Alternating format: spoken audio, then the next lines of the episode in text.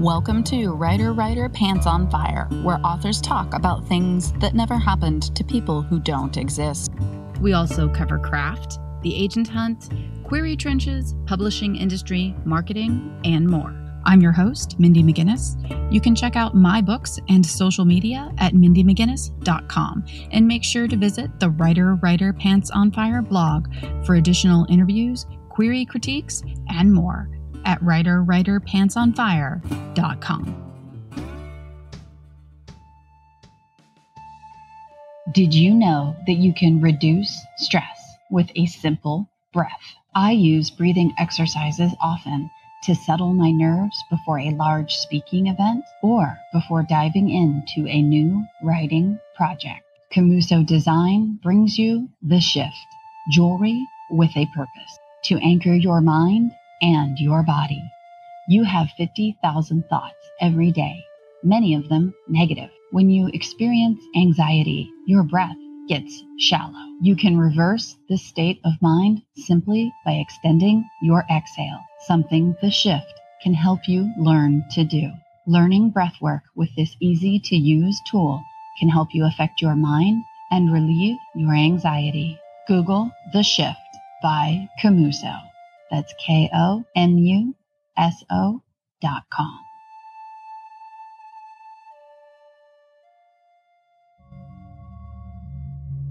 Check out the Grizzly Grapes podcast, a podcast about true crime, wine, and all things Saturnine. Hosted by identical twins, Andrea and Emily. Join them on their drunken adventure through the macabre. From mysterious disappearances to the internet's first serial killer, Valentine's Day murders, and the Dyatlov Pass incident, Andrea and Emily cover it all while drinking. Check out the Grizzly Grapes podcast. We're here with Kathleen Basi, author of A Song for the Road.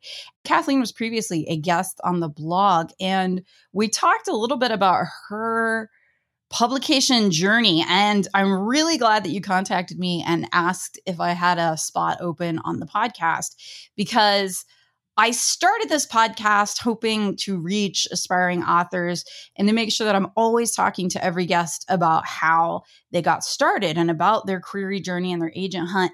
But then as the podcast has gotten bigger and bigger, and I've gotten authors who are further along in their career and more established, they've been writing for 20 or 30 years. So their journey would be completely unhelpful to modern mm-hmm. writers who have email and social media and all of those things. So I'm really glad to kind of go back to my roots and talk to you about your publication journey because I know that you were querying for a while, correct?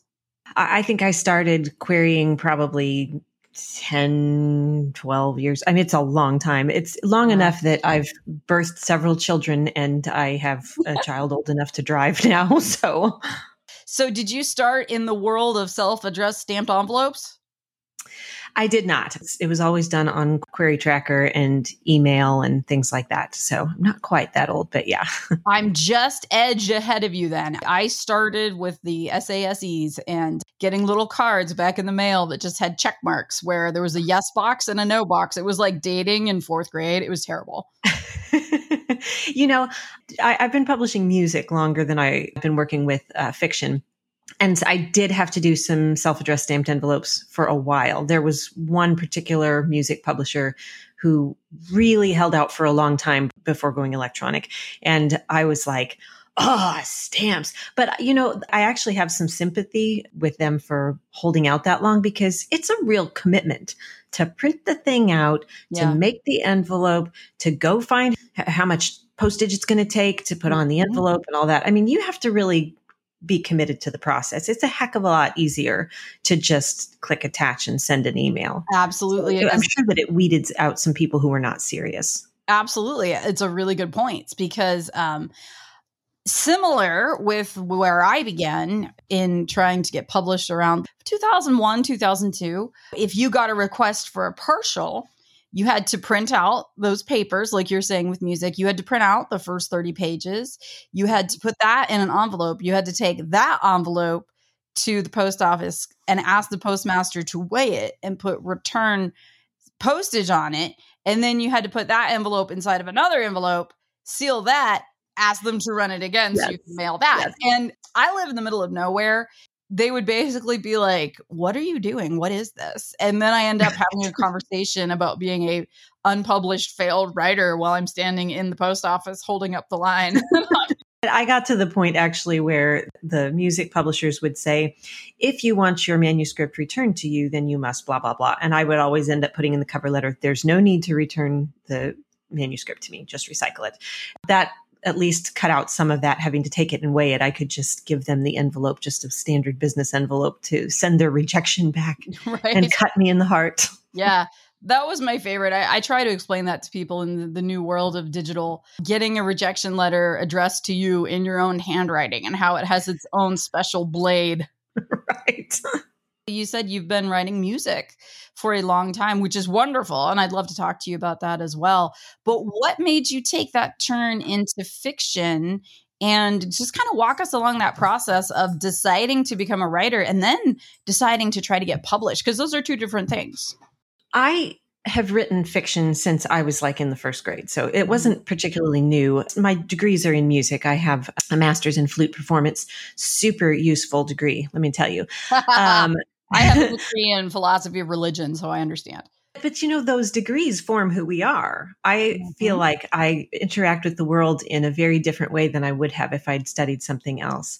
And when I was doing my master's degree, I was five hours from home. I did not have a car. I really had nothing.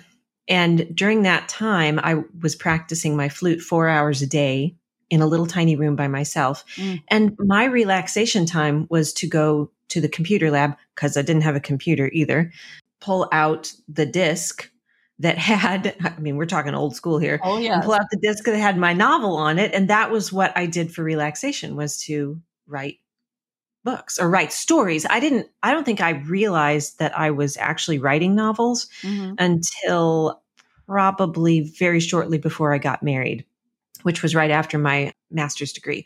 And I, at some point, I intersected with how long a novel is. I wonder how long these stories that I've been writing my whole life are. And I went and looked and I went, oh, I'm writing novels. I didn't even know it. That's how completely clueless I was. Mm-hmm. And so at that point, then I decided that it was time to get serious and then start figuring out how to do this for real. And of course, at the moment when I started trying to do it for real, it suddenly was much harder because yep. you had to stay in one point of view and there were all these rules that I didn't know. And I spent a long time having to learn those rules, but I love the writing community because there's so much available online now that I've never been to in person writing conferences very much. I've never taken in person classes, but I've learned it all because it's all there, it's all mm-hmm. available to people. It is. And that's one of the things that is really beautiful about the digital age. Because once again, I remember going to Borders Books, rest in peace, and hmm. buying the writer's market guide to literary agents for that year, right. going right. through it, earmarking things. Yeah. And so it Do is. They even publish those anymore? I doubt it. I mean, it would be pointless. There was at some point when one of my writing partners actually gave me one of those. And at that time, even I thought it was slightly odd because I thought, isn't all this online? Right. But I used it for a few years for short stories. It's an, an age that has passed. And in some ways, I'm glad.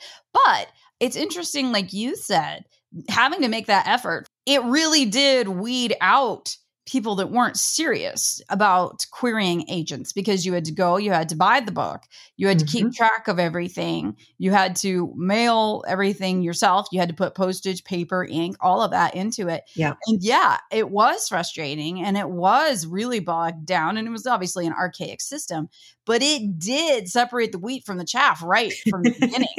it so, sure did.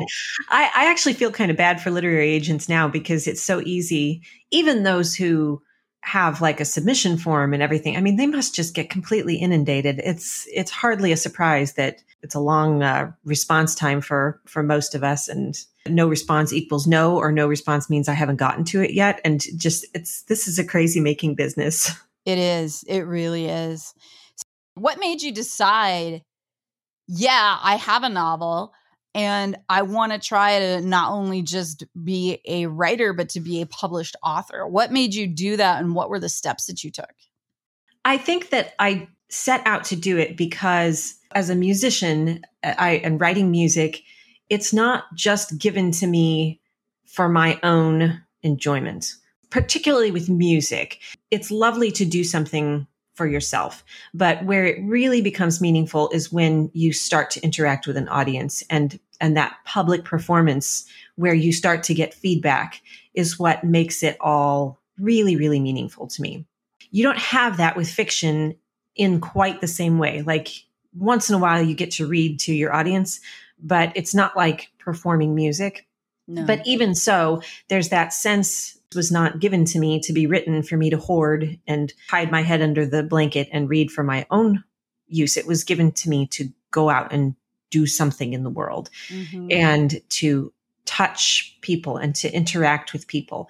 It, to me, it wasn't even a question of, oh, do I want to get published or not? Of course I did. Absolutely, I did. And I knew also that I did not want to self publish as I started to learn because I knew that I would suck at self publishing. I, I, mean, that's just not, it is not my charism. I knew that some venue of traditional was what I wanted to do. And so I never gave up on the literary agents. And I, in the blog post that I wrote for you, I talked about how, you know, the first one had these problems. And so I'm like, all right, I'm going to fix that for the next time. But then there's another problem with the second one. And there's like a plateau and a climb and a plateau and a climb. There are times when everything seems really easy in playing, mm-hmm. um, and you're on a plateau. You've reached a new level, and you're able to sit and enjoy it for a minute. But then you see something else up there that you want to reach for, and so you start climbing again, yeah. and it's hard again. And that's how I felt. And, and still feel about writing is that it's a constant pursuit of greater excellence, greater attention to detail, and and all of those things in, enhance the ability to connect with readers in the long run. Yeah, I love the analogy. I also played piano for about 10 years uh, when I was younger. And I think it was some of the most character building moments and experiences of my life. I've tried to explain to people for example, I have a book coming out with James Patterson in November. We co authored a book together. He would call me, we would have phone conversations about the project. And people would be like, Do you get nervous when James Patterson calls you? And I would say, No, because I did guild in piano. right. and it's like, if you aren't in music, you don't understand. But it's like you, I always did the max for my age level. I did 10 pieces. And so it was like you had to memorize 10 wow. pieces and you walked into a room and it's just you, the piano, and three judges. And you sit down and you play 10 songs from memory. They ask you to play certain scales or whatever, and you don't know what they're going to ask, and you got to right. be ready. From ages seven to like 18, I played wow. piano. And so, as a child, to walk into that, it just prepared me for so much in life in so many ways. You know, it prepared me to be in the spotlight. It prepared me to have everything riding on you. It prepared me for mm-hmm. challenges. It prepared me for critique. Um, well, also, you just have to have the the sheer dedication. Are you a natural memorizer, or was that a struggle for you? I assume it's muscle memory. Yeah. So it, you're a natural memorizer, and that helps. But but simply the, the process of of having to prepare all of that music. I mean, you you can't do that in ten days. No. I mean, it's a long process. 10 pieces, that's a lot of music. Yeah, it is. And uh, I, people don't usually use the word like steeliness or grit with musicians, but you gotta have some balls to go do that. you do. It's actually a lot like being a writer. There's a sheer ego involved in the idea that something inside of me is inherently worthy to be heard by other people or mm-hmm. to be mm-hmm. read by other people. There's like there's an ego involved in that. Mm-hmm. But we also have to be humble. I think it's it's weird because we hate ourselves and we hate our writing and we you know get all dramatic about it a lot of times so there's like this constant push and pull between the the ego and the self-loathing yeah no the ego and the id it's true self-loathing is absolutely right people ask me all the time if i read my own books and the answer is no uh, because it's published now. It's out there. Right. It's a solid thing. And if I were to read it when I do readings in public, I tell them if they have a copy of the book to follow along because I'm going to change it. Yeah. I'm, I'm editing it as I read and I'm changing things on the fly because I would do things differently now. Like reading them out loud doesn't work yes. the way that it does when you're reading it. Mm-hmm. I offer editing services and I tell people that sometimes I'll highlight a sentence and I'll be like, this is a good sentence and you've done a good job here. But I want you to read it out loud. I'm making this up, but if it would be like the howling Ouroboros, you know, it's just like, no, right. you you don't want anyone trying to read that. Think of the audiobook, man. Right.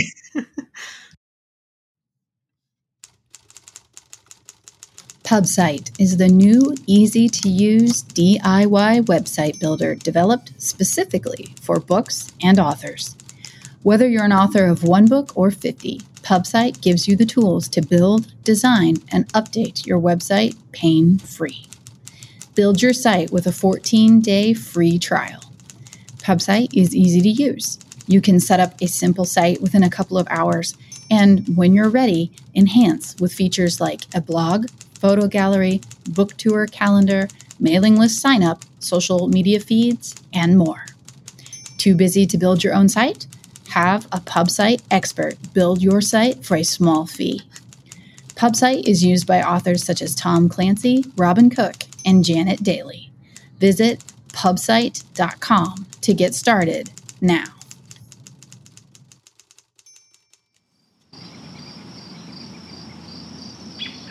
What if I told you that in as little as 20 minutes a day, you could free yourself from pain and muscle tension?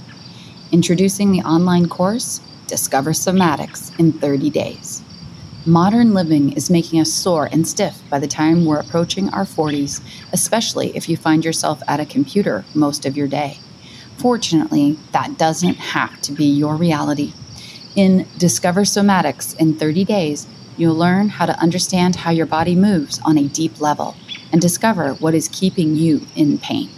With easy to follow on demand video classes and daily accountability, you'll gain lifelong tools to improve your posture, counter regular computer work, and reduce and prevent pain and stiffness independently. This revolutionary, gentle practice of somatic exercise is perfect for everybody, no matter your fitness level. The best part is, listeners of my show will receive a very special offer.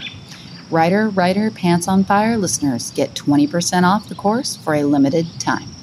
To sign up for Discover Somatics in 30 days, visit movedeeply.com forward slash writer.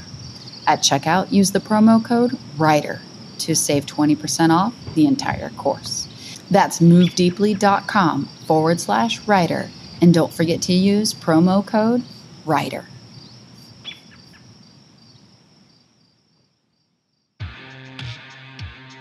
Have you ever wondered what inspires the people who create our cultural touchstones?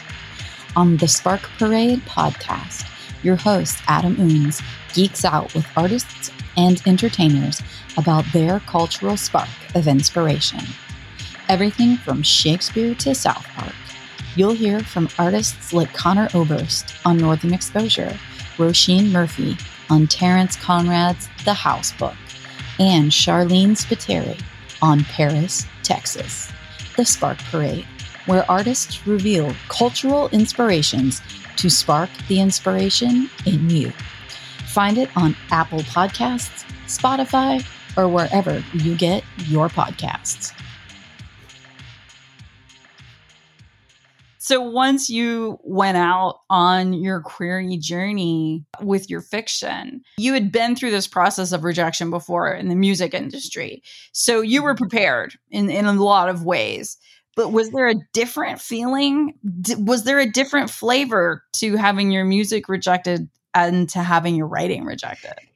I, I write two different kinds of music, and one of them is just sort of instrumental, incidental music kind of thing. Mm-hmm. The rest of the music that I write is for use in Christian worship. It, it's a very specific thing. So when I would get a rejection, most of the time I was not surprised because I could see, like, I was really immersed in the stuff and I could see why, like, how, how crowded it was. There's only so many things that a congregation can learn to sing. So they have right. to be very cautious about publishing more. I guess what I'm trying to say is there's like a one step of remove mm-hmm. there. And with the fiction, it went straight to the heart yeah. of who I am and the message that I want and the legacy that I want to leave in the world. Mm. And it's odd for me to say that now because my music is intensely, intensely personal. And I spend much more time crafting texts now than I ever did when I got my first publications mm. in the mm. musical world. Even so, there's something about the fiction that I guess it's, I would have to say it's probably because there are conventions and they're like when you're working within a, a, a, very slim niche like that the texts have to fit within certain parameters. Yeah. And so th- there's a stravinsky quote that i always say that's the greater the limitation the greater the art. And so that's how i look at music. And then so fiction frees me. In fiction i got to say everything that there wasn't room to say. Certain words just can't be sung well. They just they, they right. don't interact well with with written notes on a page. And all of those words, all of those topic when you're writing for worship, you have to sort of code things if you want to talk about they're going to feel a little too specific and mm-hmm. not universal enough. And all of those were available in fiction. It makes sense. I, I understand what you're saying because um, I'm a Lutheran.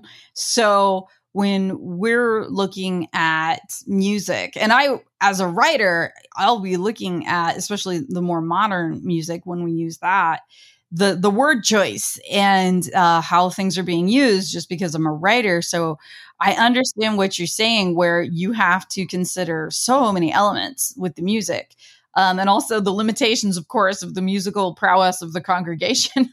right. Yes. Um, so yeah, I mean that that all makes a lot of sense, and you you in some ways have a limited vocabulary when it you're is, yeah. especially writing for a Christian um, audience. And and I think that's appropriate because you're trying to bridge. My character in a song for the road is a Catholic music director. That was a very difficult line to walk because I didn't want to write Christian fiction. You can go too far in certain directions and and you end up writing something other than what you intended to write. You I wanted to be secular fiction that mm-hmm. happened to have a character who, who had this background and was struggling with the loss of her family and all of those things kind of work together. But I didn't want to be aiming at that niche audience. I wanted to reach the larger audience. So there were limits, the things that could be said in this book as well even at that, writing fiction feels much freer, almost a blank canvas. And I yeah. truly can take this anywhere that I feel called to do so. Yeah. And that is terrifying and beautiful. It is a privilege. It's a responsibility. When somebody rejects that, then it's it's difficult. Personal. Oh, you know. Yeah. and you just have no idea when they're going to come in. Yeah. Um, talking about that blank canvas, people ask me, you do interviews, do panels or uh, blog, podcast, people will ask, What are you afraid of? That's a question that comes up often, like an mm-hmm. icebreaker question. And my answer is file new document. yes. That, that is what I am afraid of. oh my gosh. I hate the drafting process. I have so many people who are, oh, outlining. Oh, I'm a pantser. And I'm like, if I pants, I will hit a brick wall and I will have absolutely no idea where I'm going. I have to outline it and I'm going to hit a brick wall anyway. And I'm going to have to stop and go, wait a minute, this is not working. Let's redo the outline, but I've got to know where I'm going. I have a general idea of where I'm going most of the time, but I tend to let things be a little bit more organic. My process scares like a lot of my friends that are also writers. When I talk about my process, they get like hives and, and they always say, How can you do that? And how does that even work? And I'm like, I don't know, but I don't look at it too hard because it does work and I don't want to break it. Well, and I think that's important. We have to recognize that everybody's process is different. We're all wired differently. I, I have a child who has Down syndrome. And so in the world of disability, there's a lot of overlap. I've spent a lot of time interacting with people in the autism community, mm-hmm. and there's that discussion of just we're wired differently. And I've realized that it's not just about disability versus typically neurotypical people. It's neurotypical people are all wired differently too. Like right. truly neurodiversity is a wondrous thing. One of the things that I tell people, especially as a writing coach, everyone is the way they are for a reason. Right. And that is so true. I hold to that. If you're going to accept that this is true for you and this is true for your sister and your brother and your mom and your dad, you have to accept that this is also true for like a serial killer. It's going to make you uncomfortable, but you have to think about that. And when I'm doing uh, writing coaching and we're talking about villains or unlikable characters or characters mm-hmm. that are a little more difficult to crack and to write, Everyone is the way they are for a reason. Figure out what that reason is. Why is this person this way? And it's a really good tool to help you understand your characters when you're writing fiction. Mm-hmm. Yeah, I've used a lot of Lisa Cron's work in the last few years with that question of why is the character this way is one that's foremost in my mind all the time now. I'm actually in the process of trying to brainstorm a major revision of a book that didn't really get its fair shake at querying because a song for the road came up and it was clear to me that that one was closer to ready. It had everything that was necessary. It had the plot hook and the emotional hook. So the, the book before that, I kind of set aside and really focused my efforts on getting this one published. And now I'm going back to that other novel and looking at it with more objective eyes because it's now been like six years. Yeah. saying and that really helps. Having had my agents look at it and they gave me like a paragraph. Here's what I see in this. And I'm like, oh, okay. So I reread it and I'm like, oh, yeah, I see that too. Okay. Yep. Now how do I fix it? And it's a big rewrite. That question of why people are the way they are is the journey I'm just embarking upon again.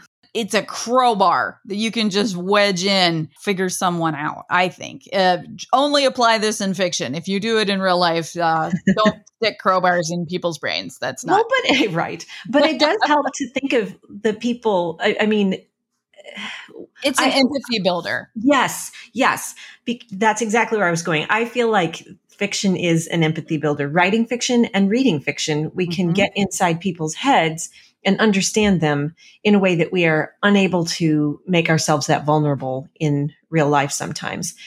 I am really struggling with the questions of why are people the way they are and yeah. how are they?